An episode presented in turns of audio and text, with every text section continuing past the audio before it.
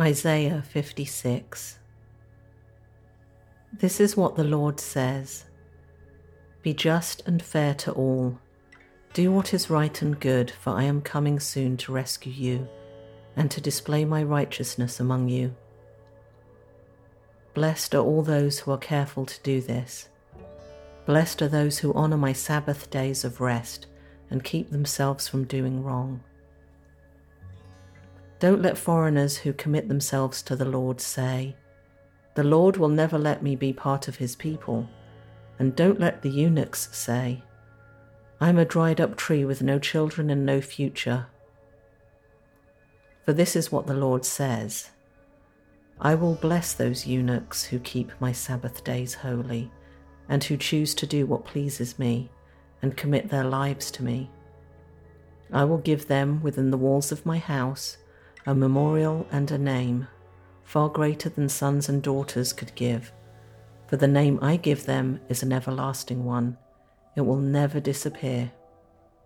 I will also bless the foreigners who commit themselves to the Lord, who serve him and love his name, who worship him and do not desecrate the Sabbath day of rest, and who hold fast to my covenant. I will bring them to my holy mountain of Jerusalem and will fill them with joy in my house of prayer. I will accept their burnt offerings and sacrifices, because my temple will be called a house of prayer for all nations.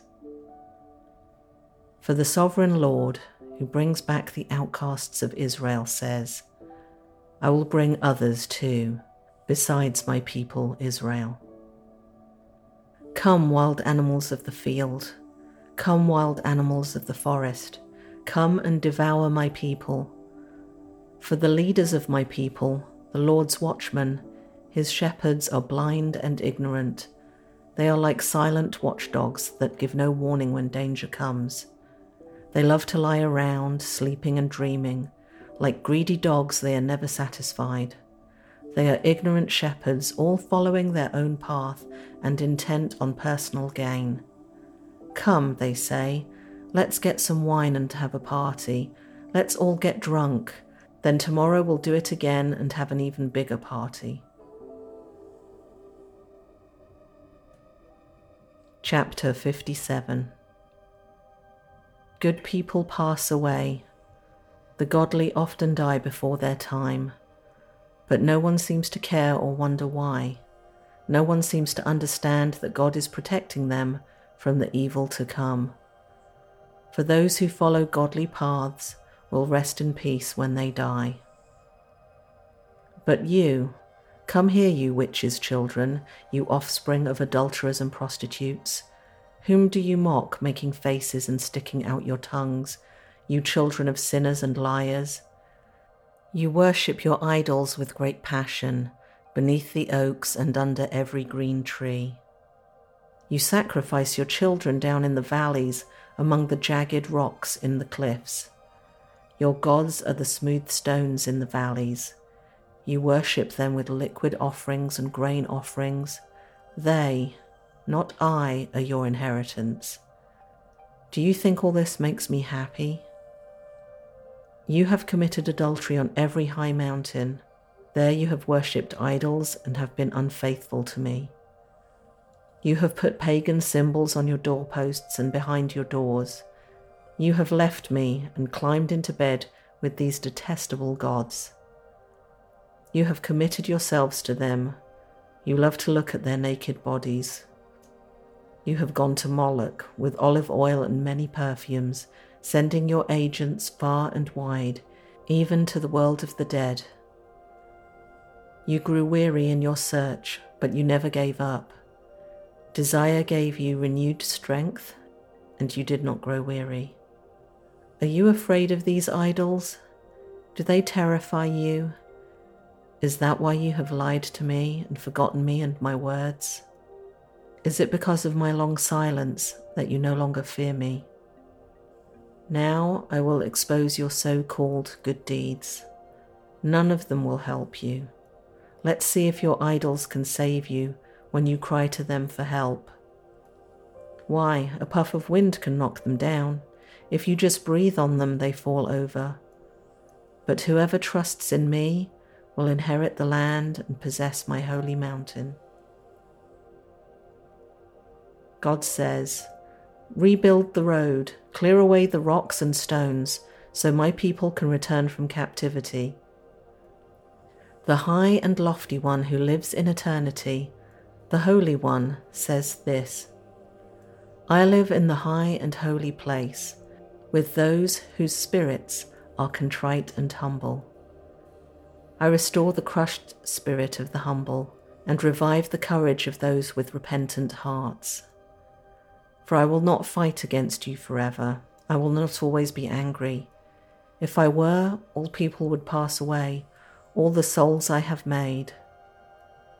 I was angry, so I punished these greedy people.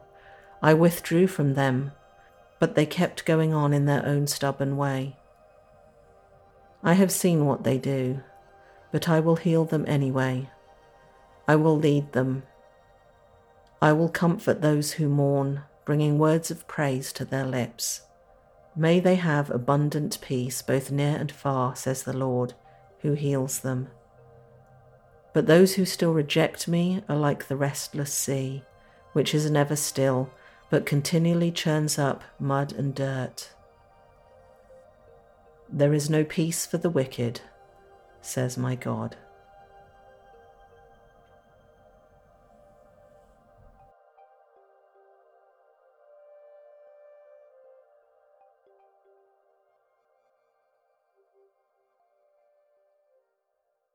I always find it interesting when I'm in a big city, when I come across buildings that look very different to the other ones around them, and wondering why that is.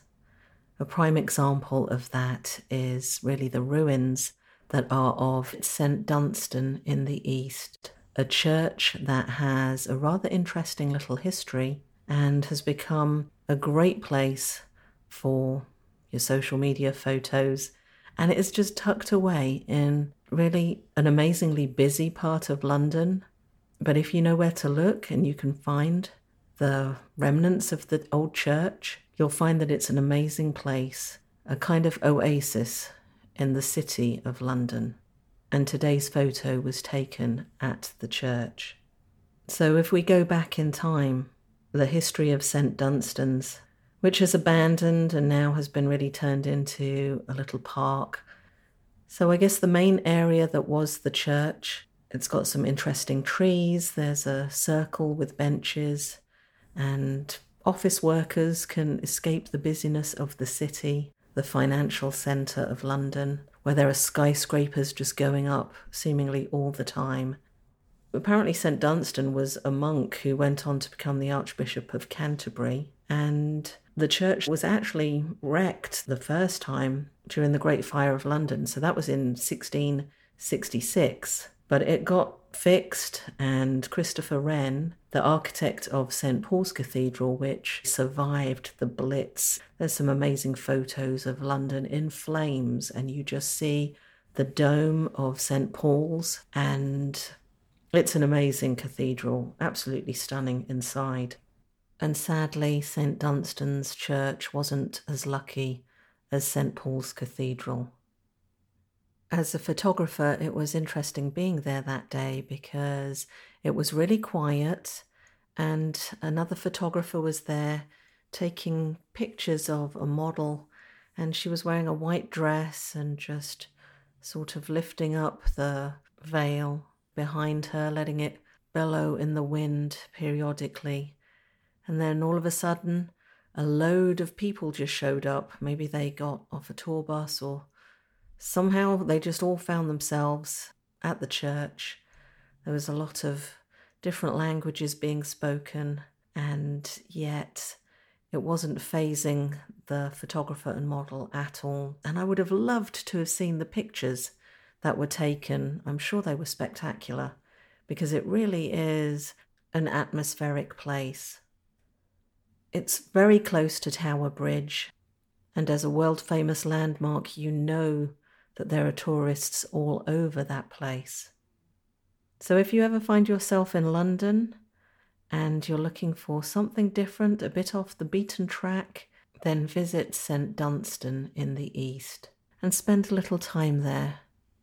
It will be well worth the visit.